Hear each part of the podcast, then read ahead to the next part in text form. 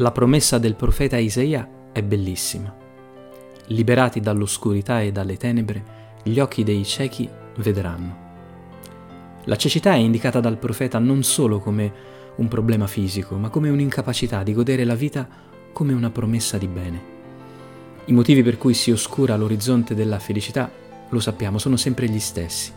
Gli altri sono un po' dei tiranni, ci sono un sacco di ingiustizie e poi arrivano i sensi di colpa ma la felicità viene meno soprattutto perché continuamente ci troviamo ad arrossire o a impallidire di fronte a una realtà che non smette mai di disorientarci e di confondere le nostre aspettative.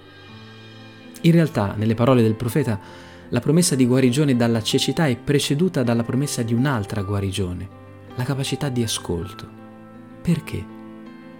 Lo scopriamo nel Vangelo di oggi, dove troviamo due ciechi che gridano a Gesù tutta la loro disperazione.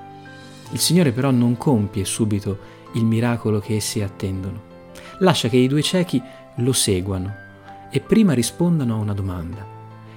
Credete che io possa fare questo? Rispondono sì. E allora, solo allora, il Signore li guarisce, dicendo loro avvenga per voi secondo la vostra fede. Se vogliamo tornare anche noi a vedere la vita come una promessa, dobbiamo essere disposti ad ascoltare i nostri desideri, imparando a distinguere tra tante cose di cui ci sembra di aver bisogno.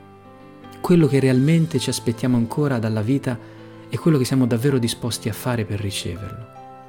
Per guarire nel profondo non basta chiedere, ma bisogna anche credere, in Dio senz'altro, ma anche in noi stessi e nei nostri desideri. Se è vero che Dio è l'unico Salvatore del mondo, è pur vero che per essere salvi c'è bisogno anche della nostra fede.